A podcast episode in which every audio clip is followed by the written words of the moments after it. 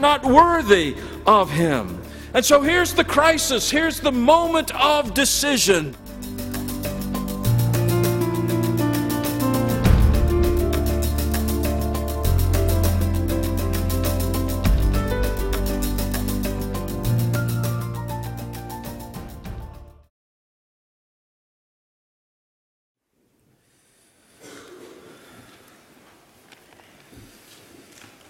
I will confess to you that this morning I feel like a traveler, a tourist who has been off on a trip and has seen great sights and wonders and has taken 3,000 photographs.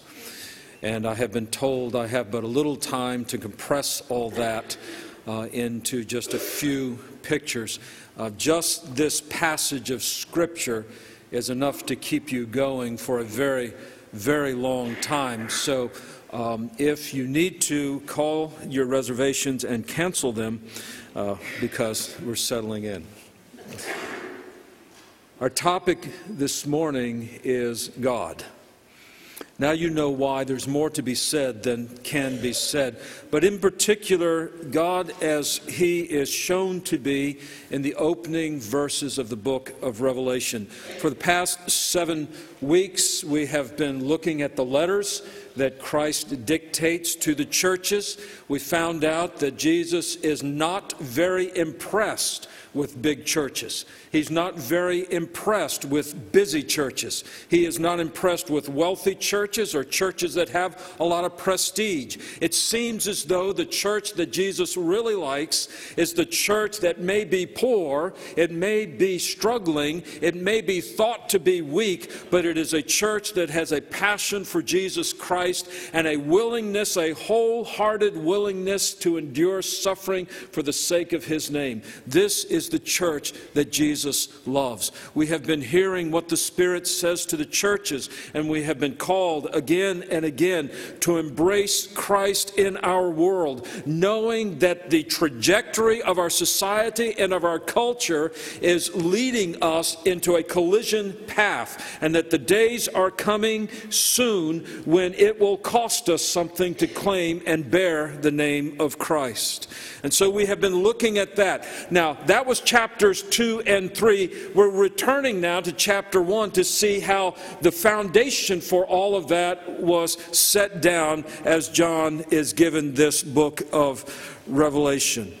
Uh, he begins in verse 4 says, John to the seven churches that are in Asia. This is the way that a letter begins. And in point of fact, the book of Revelation is a letter. It is also a prophecy, it is also an apocalypse.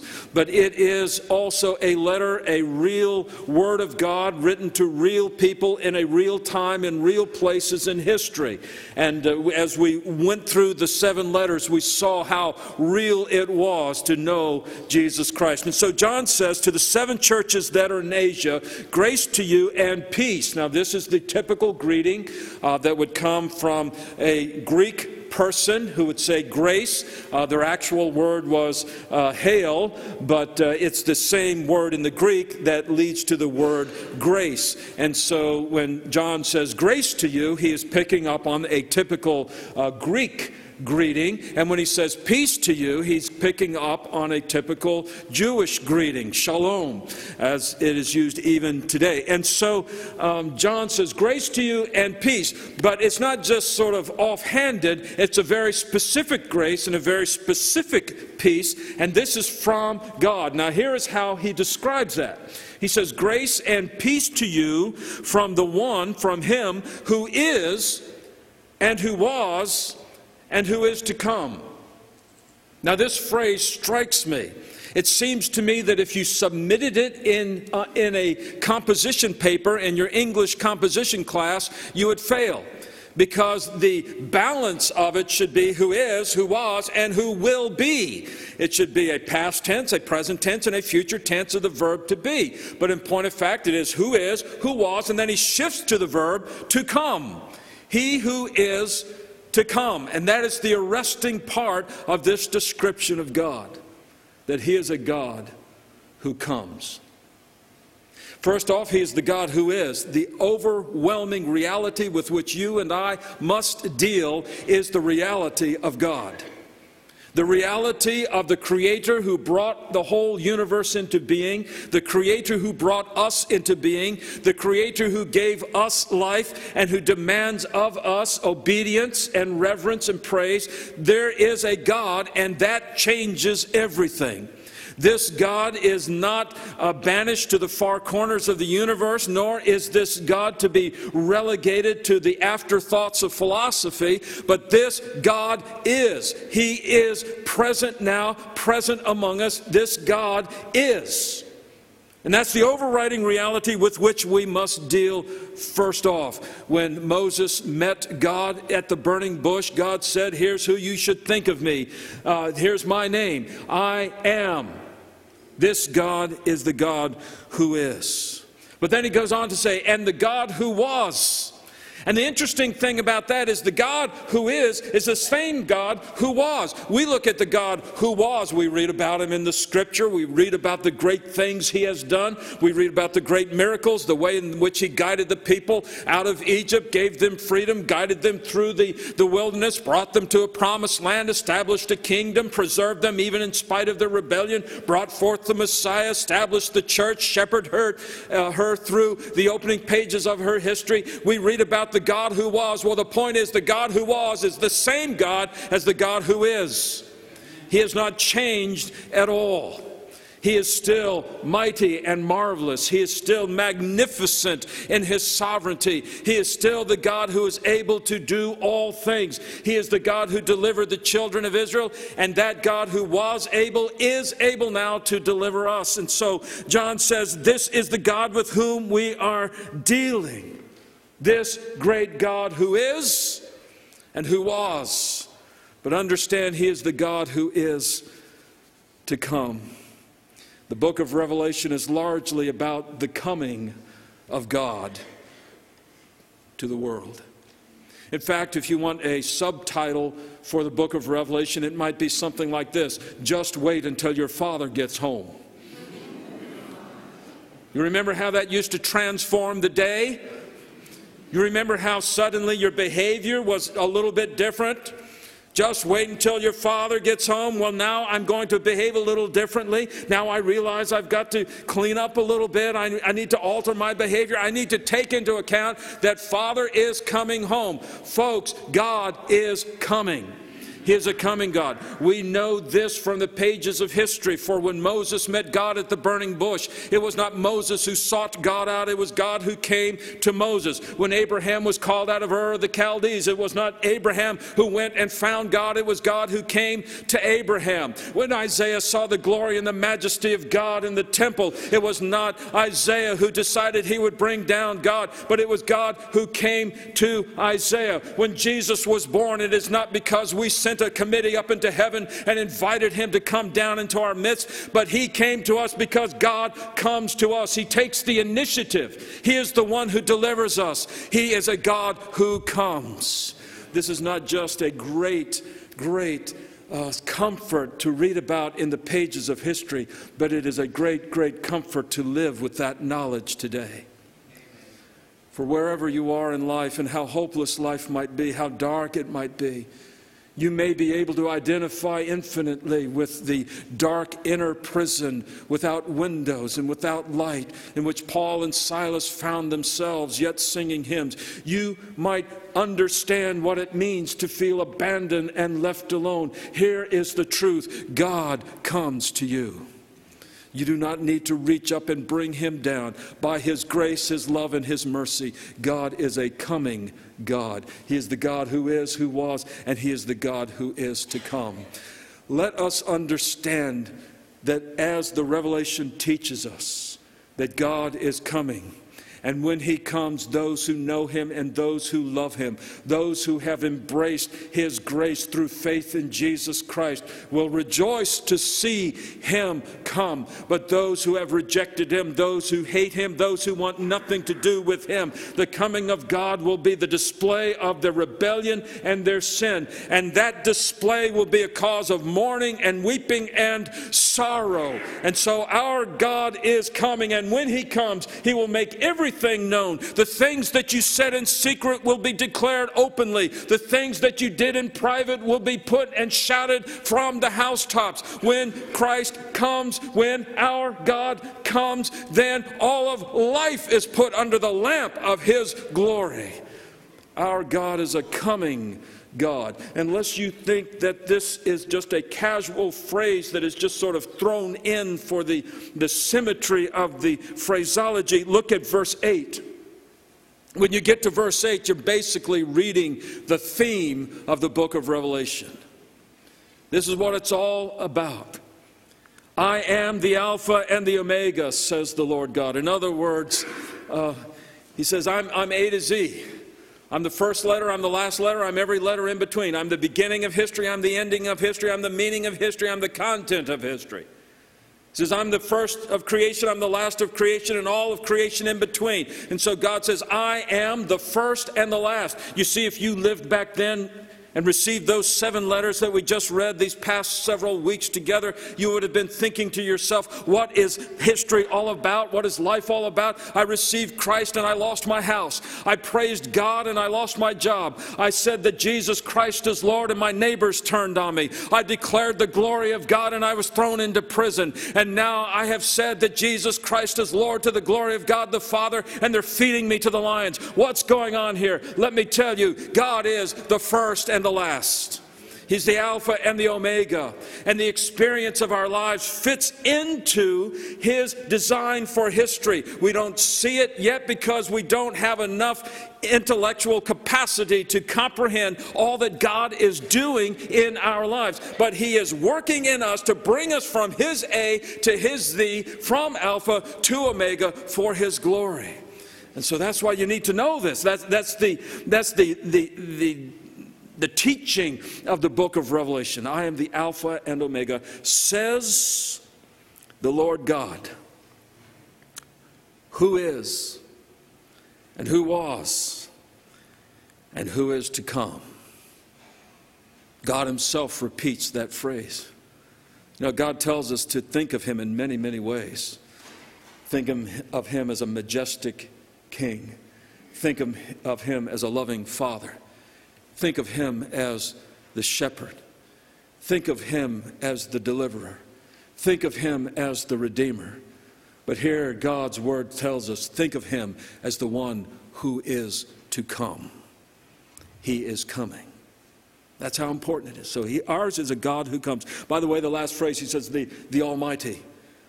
I am he who is, who was, and who is to come, the Almighty. And of course, we go right by that because everybody knows God is the Almighty. In fact, it's used as an invective sometimes. And, and so, you know, so look,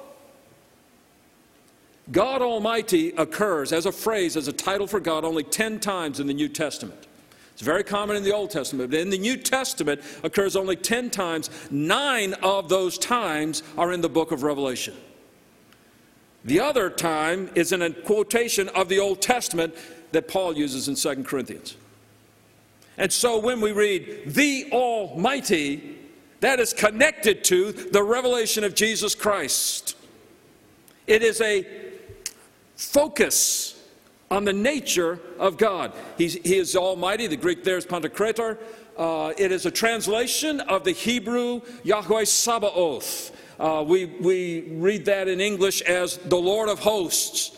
Uh, Yahweh is the name of God. Uh, Sabaoth comes from Sabah. Sabah is a soldier. Sabaoth is the plural. And so Sabaoth are the soldiers, are the armies. And so God is Lord of the armies. He is God of the hosts of heaven to accomplish all his purposes. Oh, if you lived back in the first century, you were asking that question who's got the army? I see Caesar's army, I see his soldiers. They're in my life every day. They're annoying me every day. They're persecuting me every day. He's got a vast army. He's conquered the whole known world. God says, I'm the one who is, who was, and I'm coming. And when I do, I'm almighty. I've got an army that no one can stop. I've got an army that will roll through the cities. I've got an army that will cover the countrysides. I've got an army that can cross every river and breach every wall. I am, I am the God of the armies that will win victory, not just a temporary victory, but a victory for all eternity. I am the Lord of hosts. I am the Almighty. And He is coming. Okay, so that's where we are. Um, who is and to is come. So, grace and peace from this God who is to come. And from the seven spirits who are before his throne. Uh, the revelation refers to the Holy Spirit in the singular. In the letters, it says, uh, you know, hear what the Spirit, singular, says to the churches. So, why is this seven spirits? The number seven is a number of completion and perfection. In other words, the fullness and the perfection of the Holy Spirit is before the throne of God. The Holy Spirit to accomplish the purposes of God. The Holy Spirit to go forth and to change lives and to turn hearts and to change our will so that we might turn to God in love and adoration. That's all the work of the Holy Spirit, and it's before the throne of God. And uh, John says, Grace and peace to you from the Holy Spirit. We could dwell on this for a very long time. Time eludes us, however, we move on. And, verse 5, and from Jesus Christ. By the way, none of you need me to point this out. We'll do anyway. Father, Holy Spirit, and Son. You have here the Trinity. Circle it, highlight it, write it in the margins, put a bookmark there. next time somebody says Trinity's not in the Bible, yeah, the word isn't, but the truth is.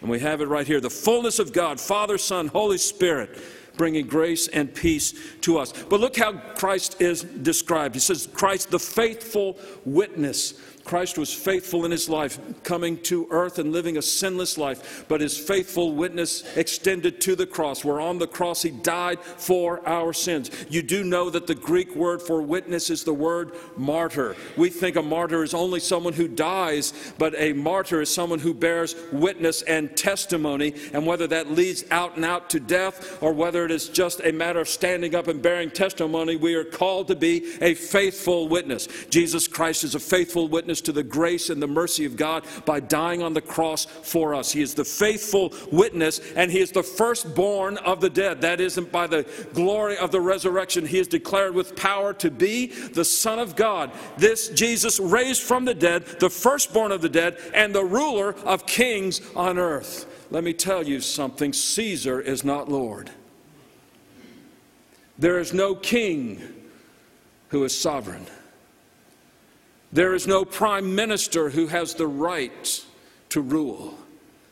And there is no president who can control our souls. Jesus Christ is Lord of lords, and He is King of kings and President of presidents.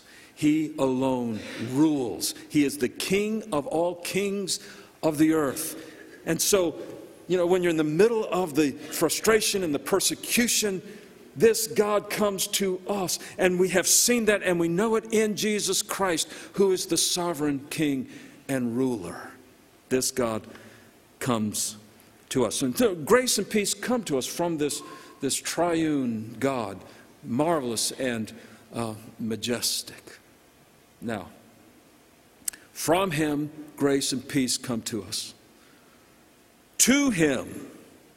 Then John goes on to say, says, to him who loves us and oh, how we could stop here for a while. Uh, I'll, I'll, just, I'll just give it to you this way God shows his love for us in that while we were yet sinners, Christ died for us. And because of that, there is nothing, not height nor depth nor any other creature, that shall be able to separate us from the love of God which is in Christ Jesus our Lord. To him who loves us. You know, all the issues of self worth and all the issues of, of whether or not my life is meaningful, all the issues of purpose are wrapped up in this assertion of Scripture, and that is Jesus loves us.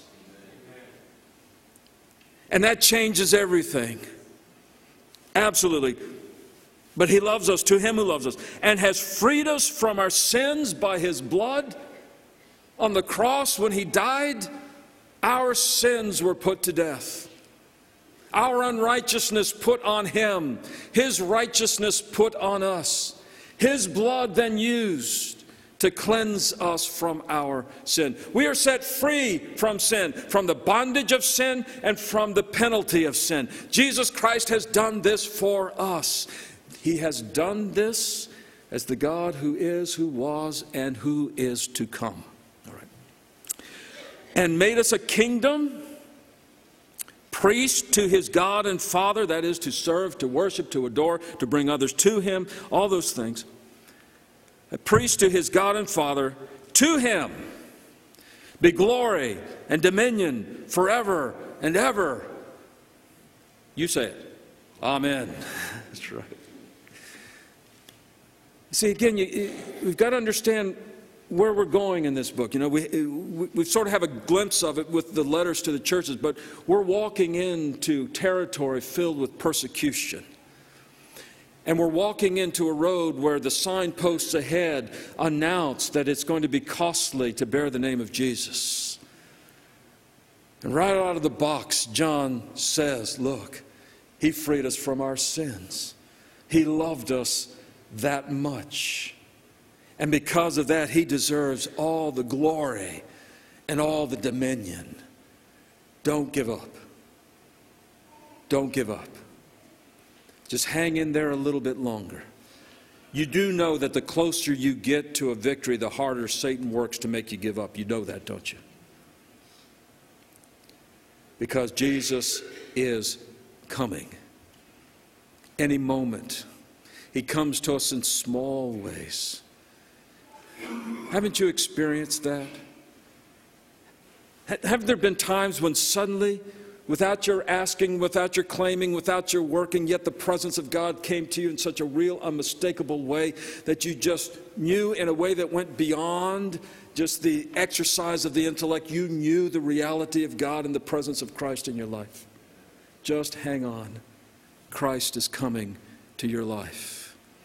And hang on let us tell the world that Satan is not winning, the dragon is not able to wipe out those who are the offspring of the woman who bear the testimony of Christ. The two beasts are not able to bring an end to the church, the body of Christ. The harlot city is not able to persecute her out of existence. For Jesus is coming, and when he does, the harlot city will fall, the beast will be slain, and the dragon will be cast into the lake of fire.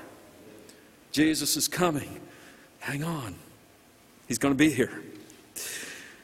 So be dominion forever. Amen. Now, verse 7, uh, you, you, can sort of think of it as uh, the front cover of a book.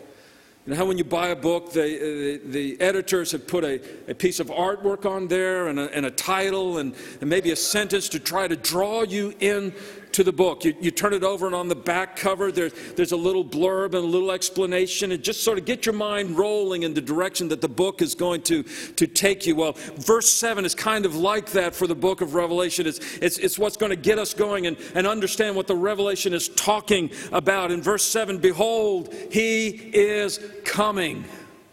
That's it. He is coming when Christians have ever been downtrodden, when they have ever been abused and persecuted, when the church has stood on the very edges of extinction, Christians have turned to one another and they have said, Behold, He is coming. When there has been darkness all around and the light seems to have been extinguished, believers in Christ, knowing that He is the light of the world, have turned to one another and have told each other, Behold, He is coming when the world has turned against us and when it is not even safe to be in our own homes, but that the knock at the door will come to drag us out. Behold, he is coming. And when he comes, behold, he is coming with the clouds, and every eye will see him. I think of it this way that the day comes when eyes are lifted heavenward, everyone looks to the heavens. The world begins to say, Who is that? Who is that coming in the clouds? And those of us who know him and love him will answer back with one voice It is Jesus. And I'm telling you this at the name of Jesus, whoosh, every knee bows. Things in heaven, things on earth, things underneath the earth, and every tongue starts confessing this Jesus is Lord to the glory of God the Father. He is coming. And every eye will see him, even those who pierced him. And all the tribes of the earth will wail and weep and mourn on account of him. I would like to tell you that this is because there will be deep sorrow and contrition over sin, and those who see Jesus will suddenly realize the mistake they, they have made and, and will now claim him as Lord, and that the, the tears are tears of, of, of sorrow over sin. But I think the best reading of the text, as you compare it to the Old Testament uh, it, it, quotation, it, it's quoting the Old Testament, you see that it's sorrow over judgment. For Jesus is coming to redeem his own, and he is coming to tread the winepress of God's wrath. God will not abide sin forever. And God will not endure the insult and the offense of our sin against Him forever. He is coming. And when He comes, those who have rejected Him will reject Him still. And those who hate Him will hate Him still. And those who want nothing to do with Him will be happy to be pushed away from him in judgment to the lake of fire. There's a judgment coming. Because when our God comes, He comes in love and He comes in mercy, but He also comes in justice and righteousness. When He comes, He comes to redeem His own, but when He comes, He brings the judgment of His wrath upon all sin, unrighteousness, injustice, and wickedness. That's how serious these days are. And so he's coming, and every eye will see him, and even those who pierced him will see him. Not just those who drove the nails into his hands and the spear into his side, but all those who have pierced him by their rejection and their refusal to acknowledge him. They will see him, and they will weep for the judgment that is coming. Beloved, you know he's coming. You know He is coming. The time is now to prepare. The time is now to be set right with the God who is, and who was, and who is to come. Verse 7 ends with a prayer. Even so, let it be. Even so, Amen. Even so, come, Lord Jesus. Even so, come and let your glory be known, that we might worship and adore you for all eternity. You see, in a moment, we will come to the Lord's table. And here at the Lord's table, we partake of the cup and the bread, symbolizing the broken body and the shed blood of Jesus that he died on the cross for our sins and that we have salvation in him. We come to the table to remember that fact. But as the scripture is read, re, uh, listen closely and, and hear that thus, when we come to the table, we proclaim the Lord's death until he comes. We are living in between the two great facts of history the fact of Jesus Christ, Son of God the Word incarnate, come to die on a cross in our place, raised from the grave by the power of the Spirit and the glory of the resurrection, ascended into heaven, from whence he shall come to judge the quick and the dead. We live between these two facts. And at the table of our Lord, we proclaim his death until he comes. Would you pray with me, please?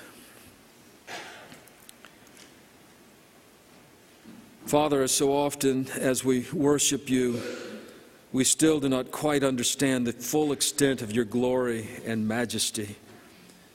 Even for those of us who for years have sought to learn about you, there's still so much more. And then we remember the work of Christ on the cross for us, and we are even more overwhelmed by the greatness of your love and mercy.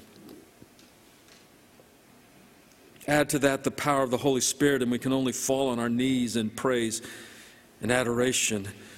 We worship you, Father, but may you so move our hearts that the worship of this hour would become the worship of our whole lives, so that all we are and everything we do would be for the praise of your glory in Christ, and that when our Lord comes, he will find faith in our hearts upon the earth. You, Father, alone are worthy of such praise. Thank you for bringing us to know even this small part of who you are. Thank you in Jesus' name. Amen. We sing our final song. As we do, the call of God's grace goes out as the Spirit moves your heart. Respond quickly and obediently.